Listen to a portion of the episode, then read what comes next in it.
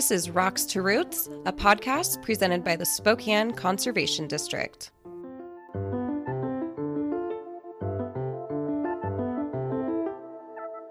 This podcast series is intended to share education and resources related to land management, conservation practices, and celebrate some of the great stewards of our land here in our region.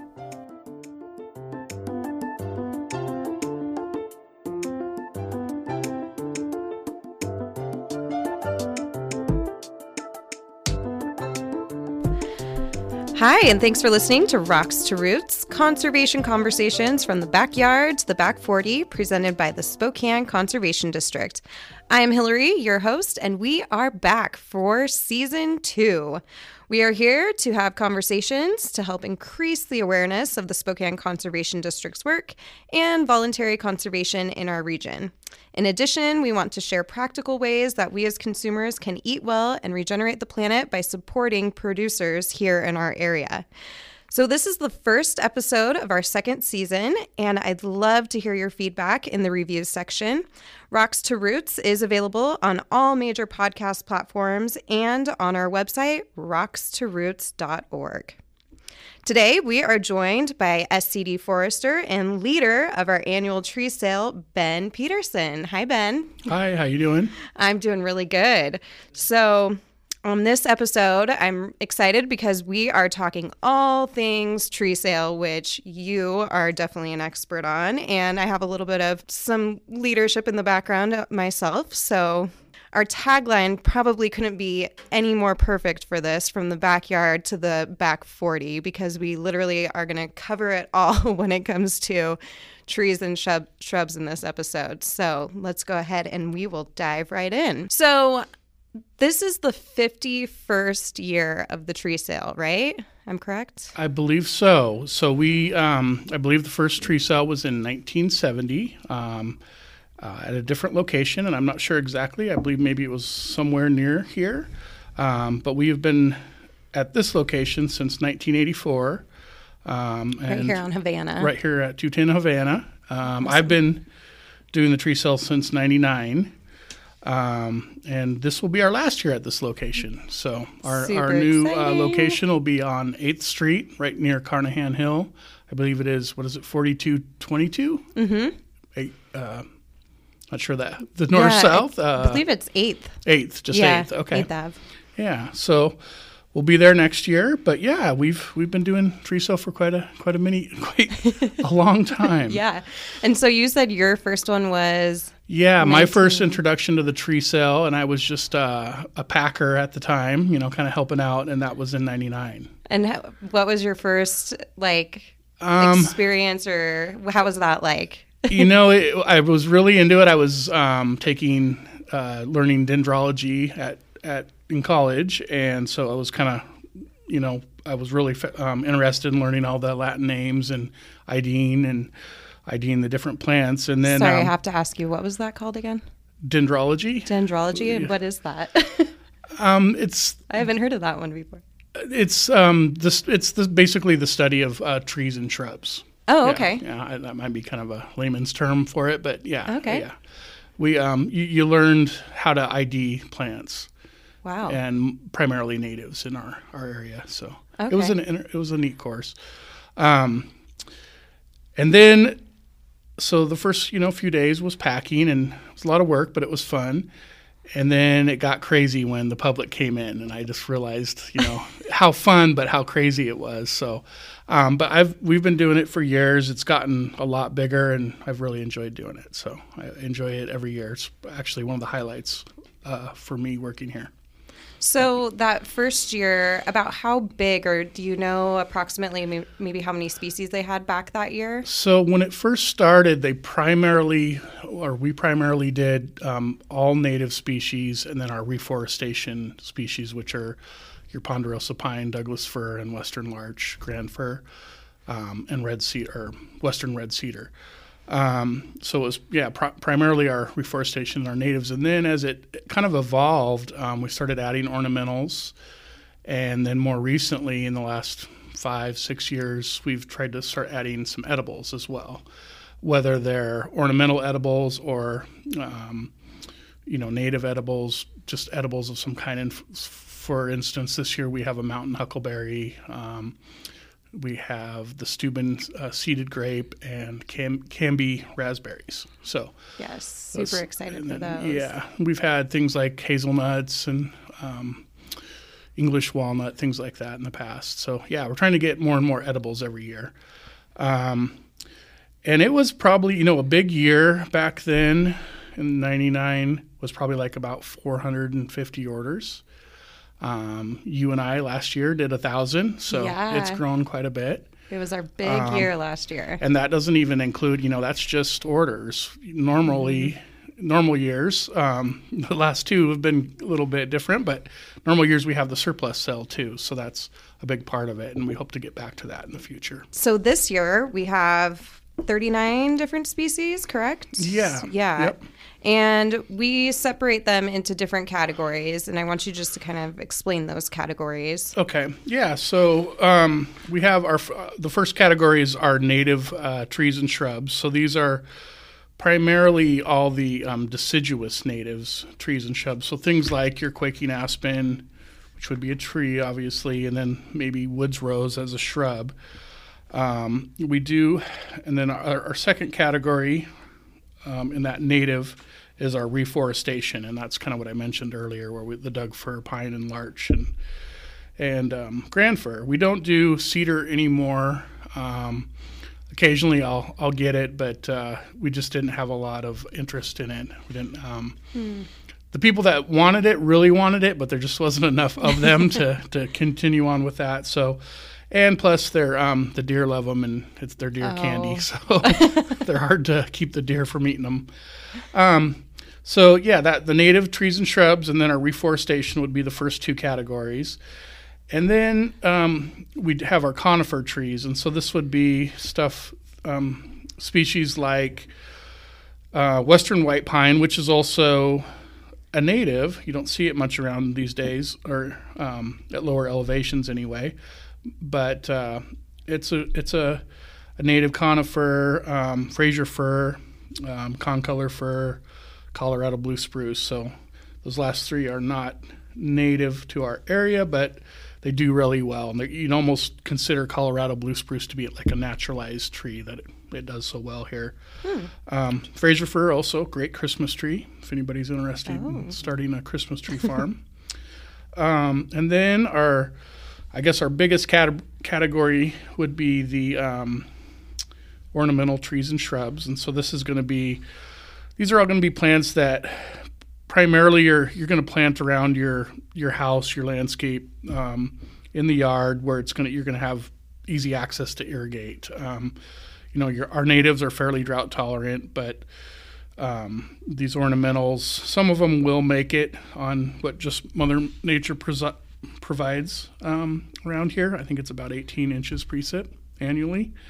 Um, but uh, most of these are going to need some supplemental watering.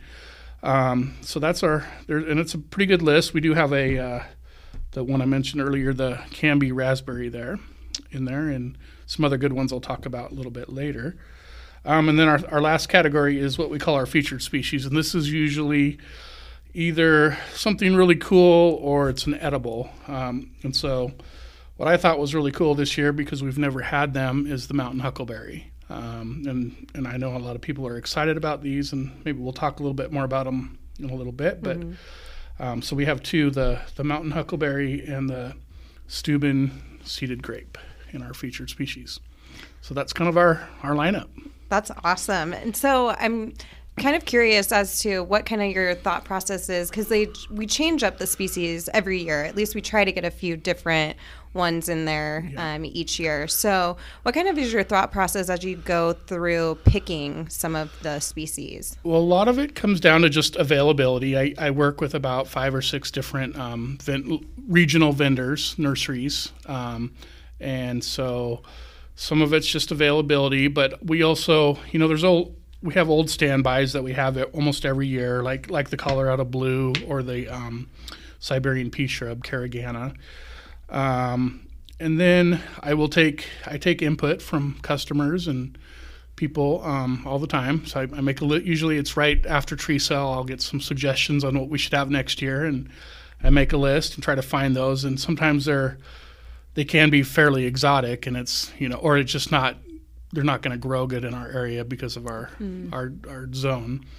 But um, I try to make sure everything we pick is um, zone you know five or, or less, so it'll do good with our cold winters, and um, try to have a good grouping of natives. And then after that, it's just kind of um, trying to find yeah trying to find trees that'll do that'll do good for people and will provide an in, environmental benefit in some way. Um, for example, like a utility compatible tree or a shade tree or a tree species that is great for erosion control or um, you know there's a whole list of different uh, environmental services trees provide. So we try to try to pick trees that are going to do that in some way. An edible is somewhat of an environmental service, but that that kind of might be where it breaks away a little bit. But um, but yeah, that's kind of how my my thought process when I'm picking trees. Very cool. Yeah, and if you um, check out our website, which is where you can primarily order all of these um, trees and shrubs this year, starting February 1st. Pre order period is from February 1st to March 2nd, or March, excuse me, March 12th this year.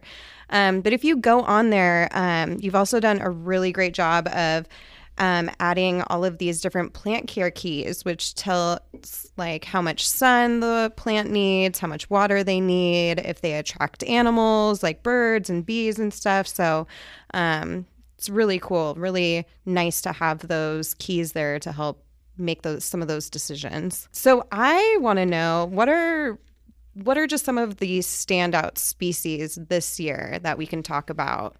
Some of the highlights? Well, the, the first one um, I kind of mentioned earlier was it's the mountain huckleberry. So that's one we, we, we haven't had um, ever that I can remember. Um, mm. I think they've been hard for harder to propagate in, in, a nursery setting, and that's one reason why um, we we the vendor we got those from is the U- University of Idaho, the Pitkin Nursery. So they're um, providing those for us, and uh, they should do pretty good. Um, people have a lot of questions about them. They're not going to be like a blueberry. Um, they're not full sun. They like part sun, part shade. So you can imagine. Usually, when you're up in the mountains or hiking, you'll see huckleberries kind of growing in openings right on the edge of the tree line, and so they're going to mm. have you know part shade from those trees but they're also you know have an opening on the other side so um, so part part shade um, with those and they're a little slower to produce than like a, um, a blueberry that we've had in the past. So if you do purchase those, don't expect that you'll be getting huckleberries this year. Probably not even next year. It's going to take a few years before them to to really get established, get their roots set, and and start producing huckleberries for you. Oh, that's good to know. So yeah, mm-hmm. yep, cool. Um, so that's one really cool one. Um, another one, you know, it's an old standby here that we've had forever. It's um, called Caragana. It's also another name for it, Siberian pea shrub. Um, tough as nails. Um, there's a couple funny stories we have around here about Caragana surviving, uh, you know, some really horrible pruning and um, you know some other other things. Um, but yeah, it's a really tough plant. A lot of the farmers out on the Palouse will use Caragana for windrows and snow breaks mm. along their fields. Um, and it just it grows really fast. Um, produces it's in the it's a legume, so it produces a little pea pod, and those those pods will start to pop, and they almost sound like popping corn when they pop. They kind of twist and pop, and they drop seed, and so the you know game birds like quail and pheasant. Um, and lots of wildlife will come and gather underneath them. Oh, interesting. And, um, um, yeah, enjoy eating them. So, yeah, it's a it's a good hardy plant. Um, if somebody comes to me and says I, I just can't get anything to grow or I've got a really tough site, that's the one I recommend. So it's a it's a really hardy plant. Um, another one that um, we have on the list this year, and this this you know with the weather we've had recently, this one might be um, something to think about or consider is the Japanese tree lilac. So this is a beautiful tree. It's it's a lilac, but it's in a tree form. Um, it doesn't get real tall, about 20, 30 feet. So, you know, something good to plant around the house or um, near utilities. And, you know, if we ever, hopefully, we don't have another horrible windstorm like we just went through, but mm-hmm. if we do, this would be a good tree um, to have close to a house or a building structure or power or near power lines. Oh, okay. So we consider it utility compatible, and it's beautiful, beautiful white, mm-hmm. huge white flowers in the springtime. Mm. That so, one is yeah. definitely on my list. Yeah, it's a, it's a neat tree, and it's and it's um really hardy. Similar, it's a Yay. syringa, so you know similar to the purple, common purple that we have around here, and so everybody knows those are a tough plant too as well. So yeah, real hardy. Um, and we have the common purple lilac too this yeah, year. Yes, we do. We do. Yay. Yeah. Um, we're the lilac city, so I, I, try to keep putting that one on there.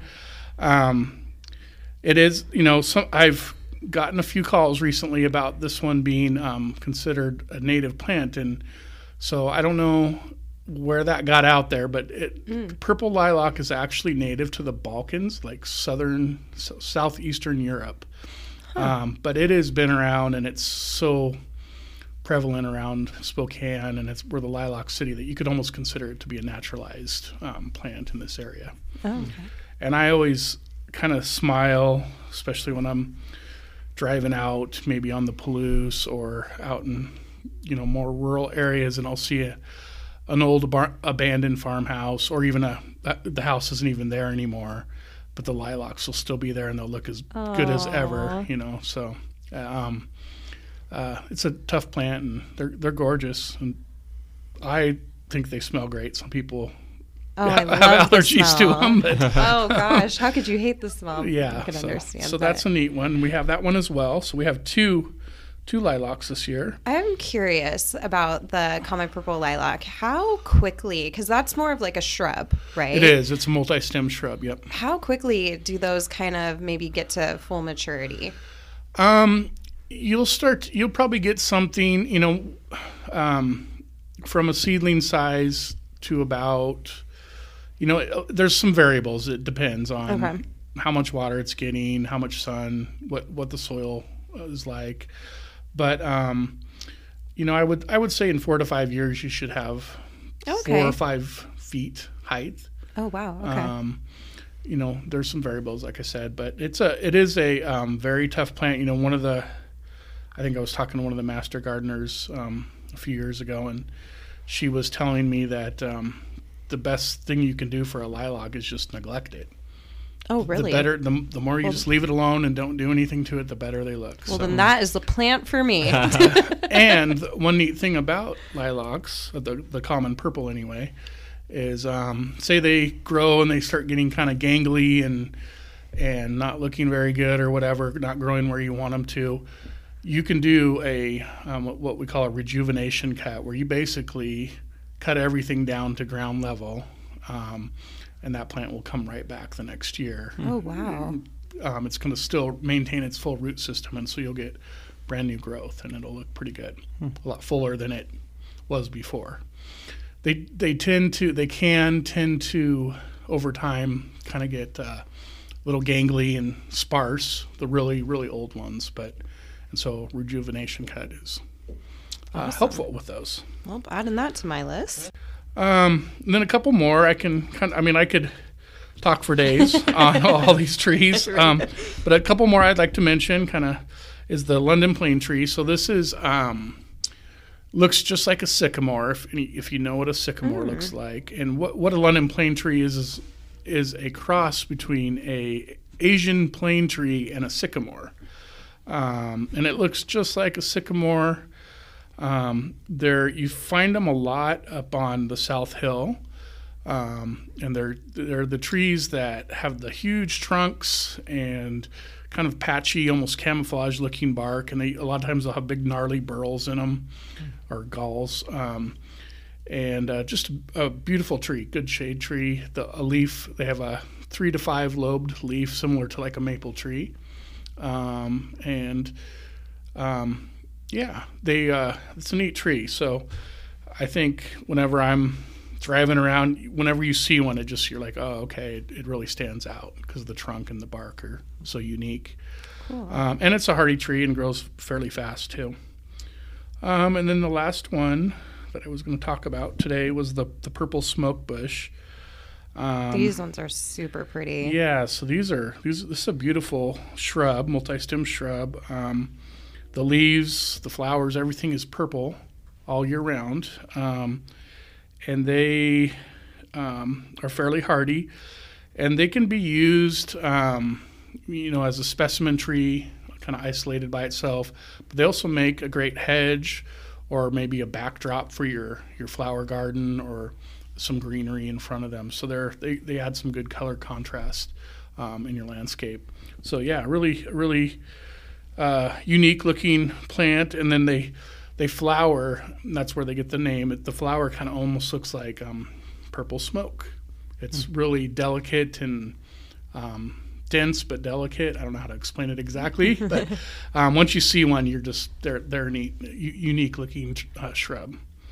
So yeah, so those are the ones I kind of kind of made my list for today. Um, nice. And the list lo- goes on and on. Yeah, on and on. Um, you know the, I guess maybe one more that is always really popular, um, and we're getting low on it already is the western larch, our native one of our native mm. Um, deciduous conifers, and um, every year western larch people love western larch. Um, beautiful in the fall it's a great tree for a lot of different reasons. So um, we usually tend to sell out of that one before the. Sometimes, you know, I do contract tree sales for reforestation, and a lot of times we'll sell down to the just a few left um, for tree sale. So I think I have about going into tree sale. I have about 800. So if you want Western Larch, uh, get in early and put your order in. Yeah. Yeah. And definitely we're advising this year too to just make sure and um, order online and order quickly because we do have, like you just mentioned, these standout species and especially those huckleberries. People are are coming for them and quite a few other species. So the best way to, is to really just hop online, go to sccd.org, and there you'll be able to navigate to our online store. Then you'll be able to go ahead and view all of the different species and select the quantities you want. And that's a good point too. Let's talk about how the pricing and the quantities. So we sell majority of the species five seedlings for ten dollars correct? Correct. Okay. Yep. yep. And that um, that would probably be about, I would say, eighty-five percent. Well, yeah, eighty-five percent of our species that we sell fall in that that um, pricing cat, uh, arrangement. Mm-hmm. Um, for the reforestation trees, the the conifers, um, they're going to be a little bit different. So, if you're ordering less than fifty, it, will still be that five for um, two dollar or five for 10 mm-hmm. two dollars each. Um, but as you buy more, and we have those all. let me back up a little bit. So we have those con- those reforestation conifers in two different sizes. What we call an eight cubic inch plug, and then a plug one.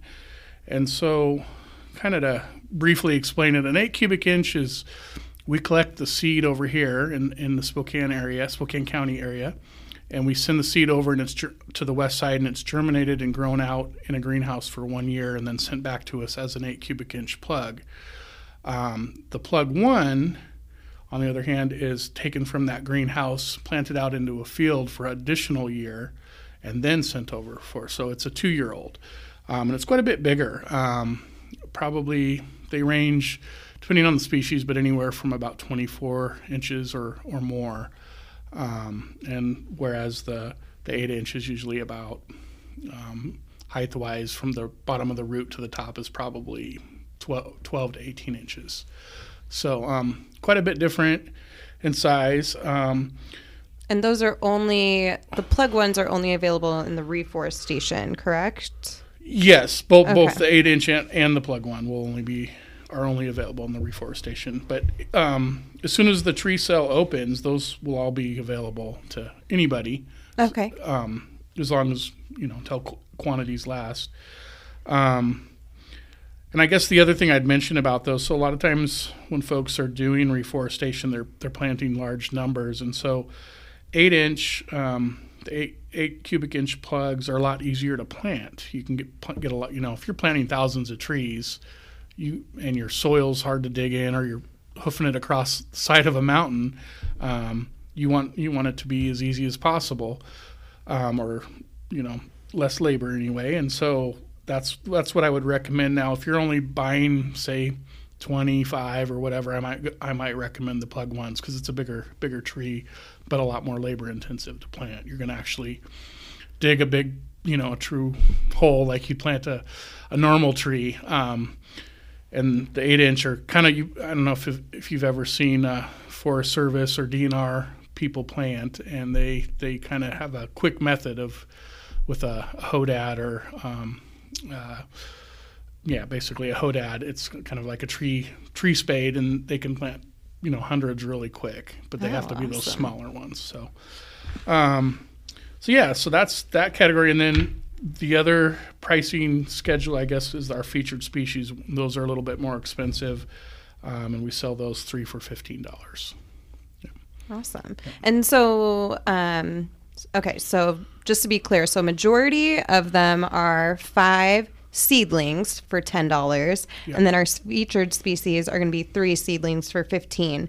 And when we say seedlings, about majority of the trees sizes when people come to pick them up are what would you say roughly? Um, they're roughly about twelve to twenty-four inches. Okay. Um, So people don't need to prepare for packing no, big full don't trees you don't need? Yeah, if you order hundred trees, you don't need to bring a trailer. They'll fit in your trunk or in the back of the pickup. Um, I will say that with a little bit of a caveat. Um, the sometimes I order and I order for say 12 to 18 inch size, and they will actually come in three, four feet tall. And I don't know why that happens some years, but um, it usually the customer's happy with that, and it's a little bit more work packing on our end, but it does happen. And then very rarely, occasionally, we'll we'll I'll order for that. You know that 12 to 24 inch size, and they will come in smaller, but that's pretty rare. Um, there are a couple things that we sell, like Kinnikinnick, which is a ground cover, um, which is, you know, obviously it's just going to be a few inches tall, but it'll be in a pot. And that's, you know, that's its habit, its form that it grows. So, um, primarily everything we sell is bare root. Um, a few things kind of break that rule. The, the, um, conifers, the reforestations are going to be those plug plugs. So there's a soil plug. It's it's not in a container, but it's kind of the roots are kind of um, encapsulated in the soil plug versus just bare roots hanging out. And then like the Kinnikinnick I just mentioned will be in a little pot, a little three inch pot. And um, I believe everything else this year will be bare root. So, um, and that's you know with bare root um, when you guys we do dip them in a uh, it's called Terrasorb. It's kind of a a um, wetting agent, a polymer that holds moisture on the roots, and then we bag them, and that keeps them moist until you get them home. But with bare root, you do want to get it home and get it planted in the ground as soon as possible, um, because they they as soon as those roots start to dry out, you'll lose the roots, and the drier they you know eventually the plant won't even survive. So getting them planted as quick as possible with bare root is pretty important. Okay. Yeah. And what if um, the landowner can't exactly plant them immediately? Like, say the ground is frozen, or there's other. So in that scenario, um, yeah, you would just want to keep them in a, a cool, dark place. So um, we we hold them in um, just above freezing at about 34, 35 degrees. Okay. Um, that keeps them dormant. So you know, depend. Uh, uh, uh, you know, hardly anybody has root cellars anymore, but um, you know, a root cellar, a cold garage, Okay. um, you know, somewhere cool, and then keeping them dark is also going going to um, prevent them from starting to bud and, and grow. So keeping them cool and dark. Um, you don't need to hydrate them because they do have that wetting, um, that polymer on them on the roots. But Okay. Sometimes, you know, if if they are looking a little dry, soaking them in like a five gallon bucket for you know, six, seven, eight hours, or maybe even overnight. You plant them the next morning isn't a bad idea, but don't leave them in there too long because after about 24 hours, those roots will start to rot and decay. and so you want to definitely, um, you know, maybe a quick soak to kind of hi- let them hydrate a little bit, and then get them planted. So yeah, Good information to know. yep. So, um, so we got plenty of trees and shrubs up for sale this year. Do we have any other items that were selling Yeah, so as that- well along with the tree sale? We do. So um, last year, I think was maybe the first year we kind of went outside the box a little bit and tried to sell a few tree-related products, and we're doing it again this year. Um, so there, what we have this year are um, tree tubes. Um, and this, what tree tubes are, if you don't already know, it's it's basically a um, it's kind of a plastic mesh tube that you put around the seedling, and it prevents the deer from coming in and eating primarily the top leader, the the central growing leader on the plant.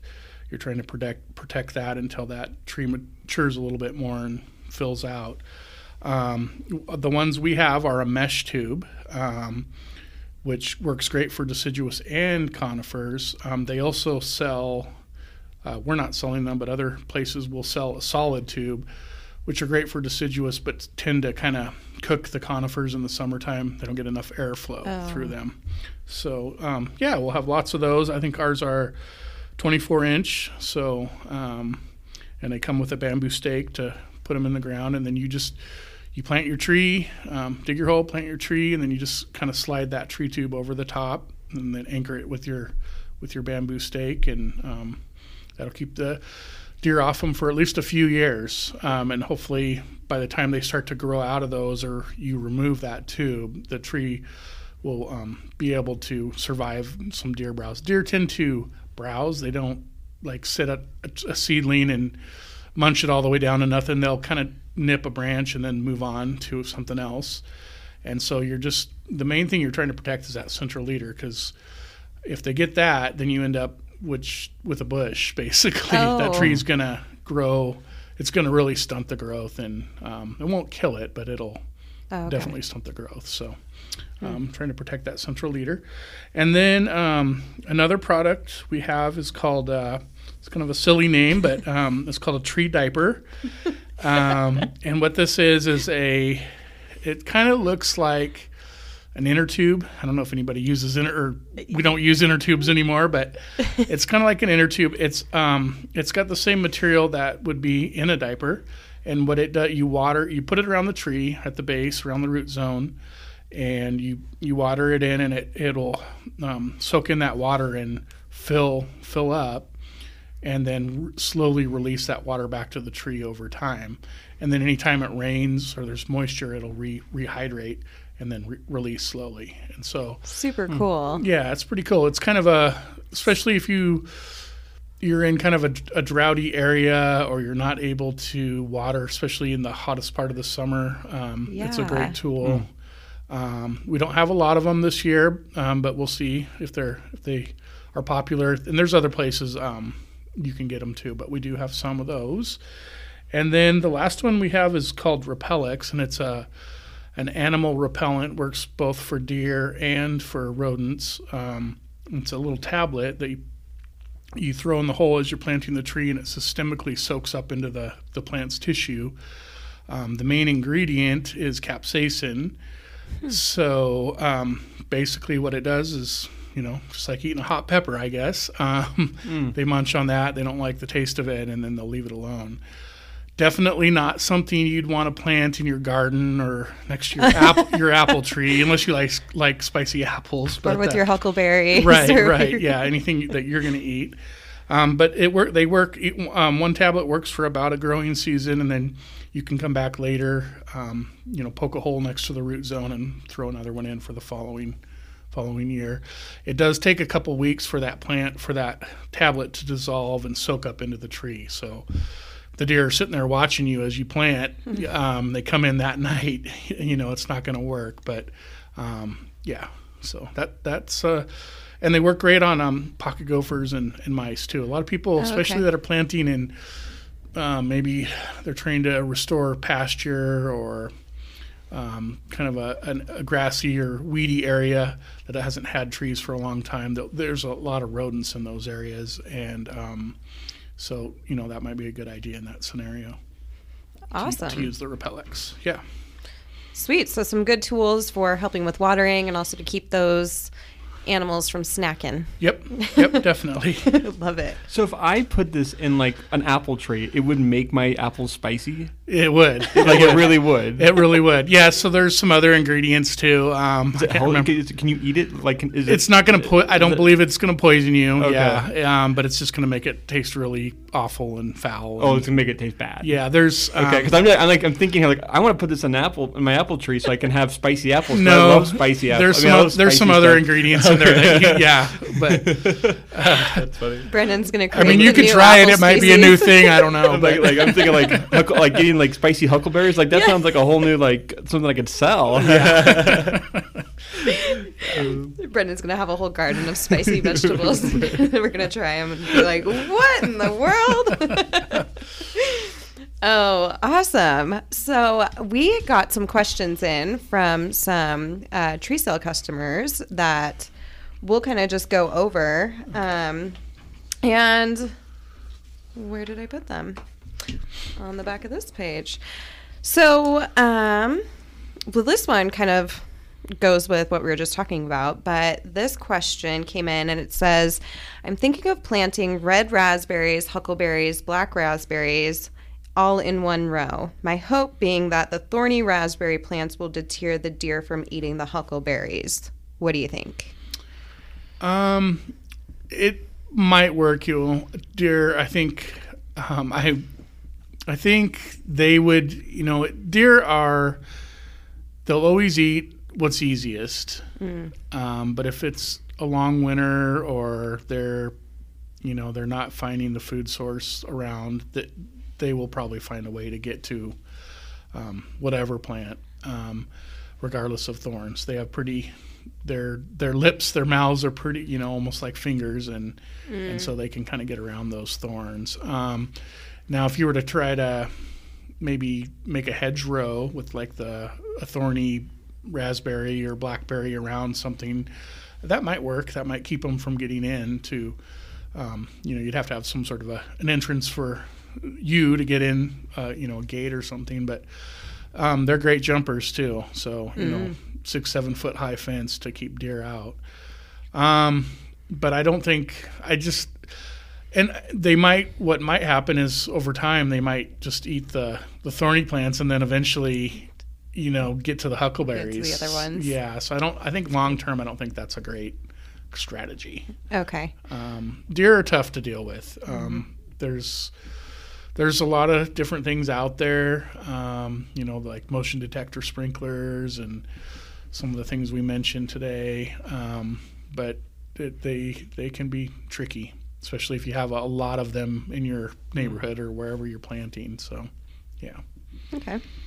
Uh, the next question is I am looking to create a pollinator belt in my yard.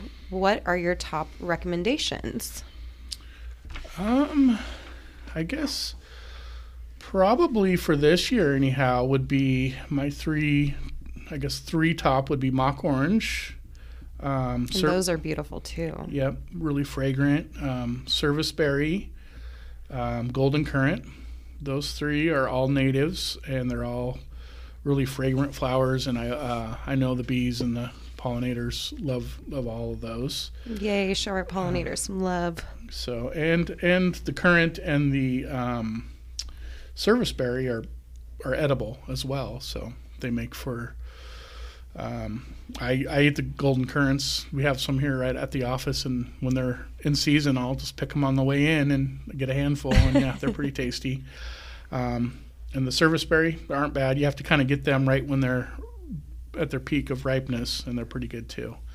Um, but yeah, those are all three of those are really good pollinating plants for, for pollinators. Nice.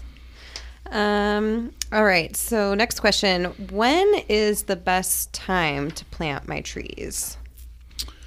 Um, I guess as soon as you, as soon as you, the ground's thawed and you can, you know, these trees are all dormant, um, so you don't have to worry about.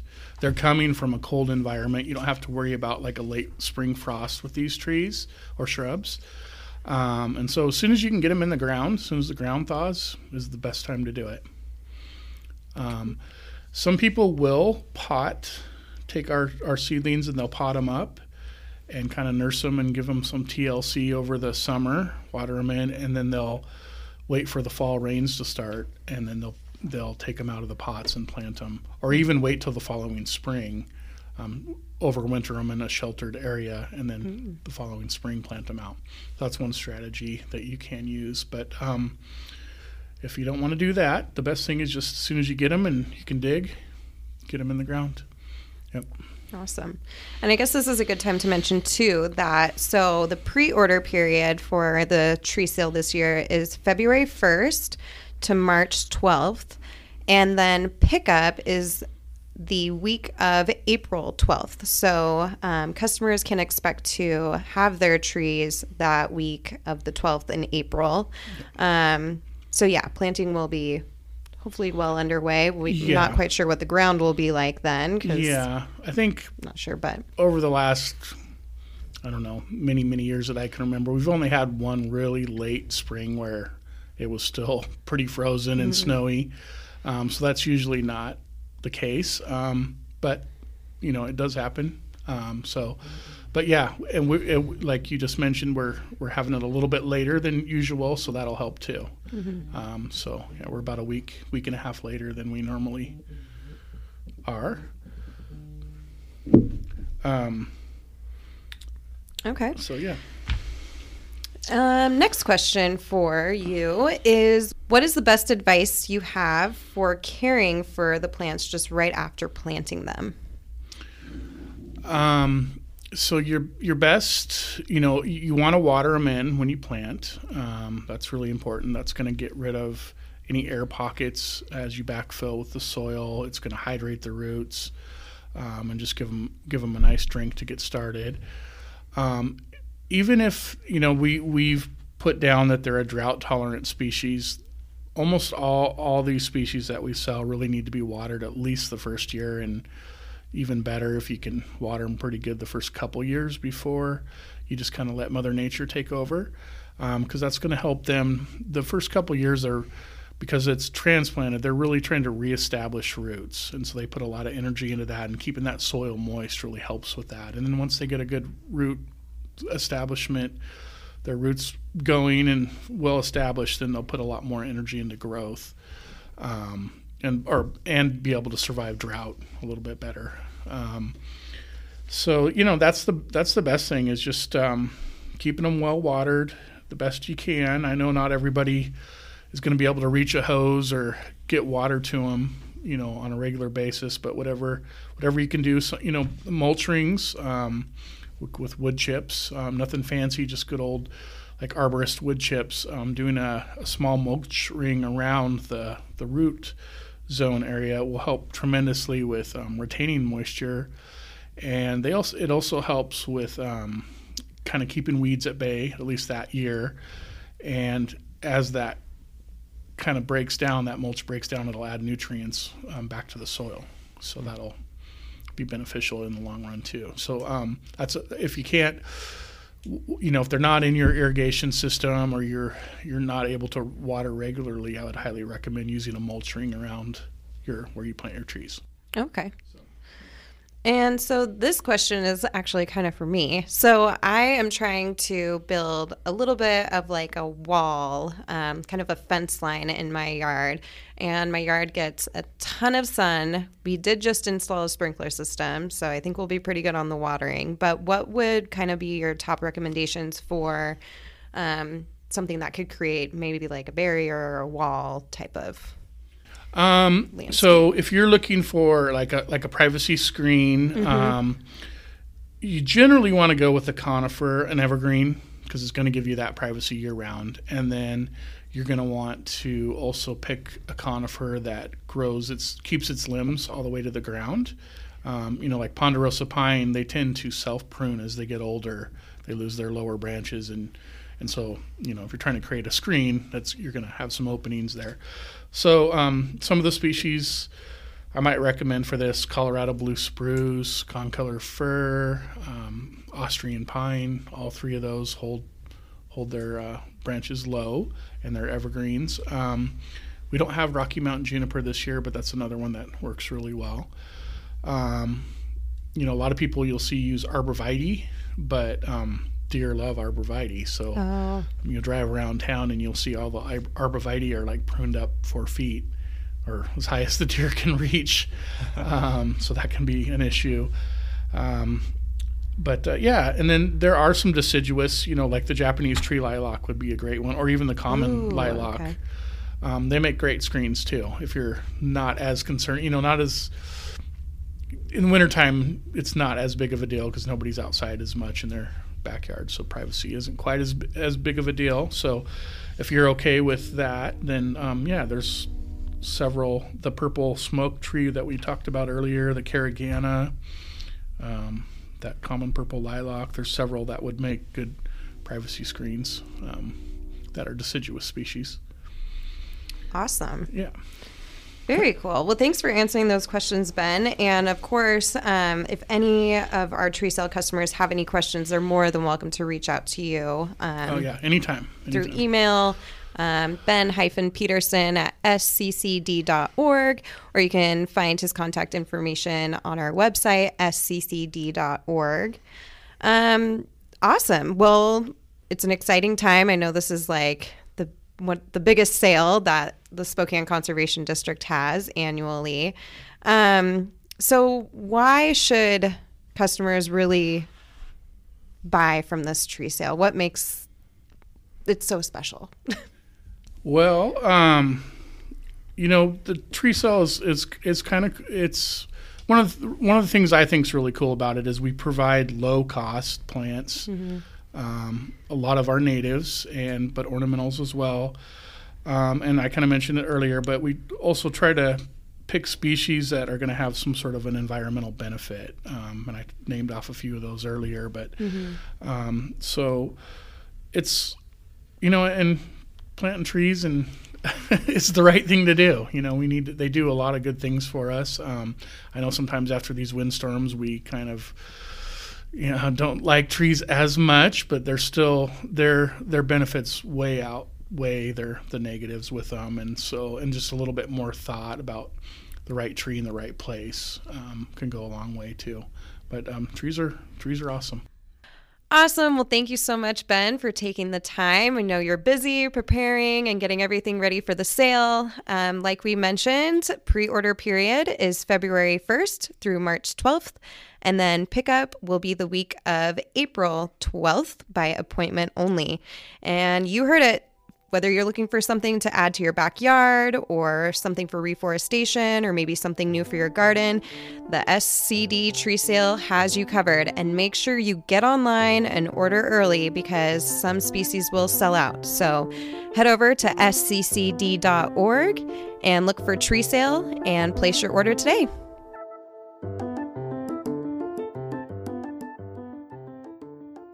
Rocks to Roots is sponsored by the Office of Farmland Preservation.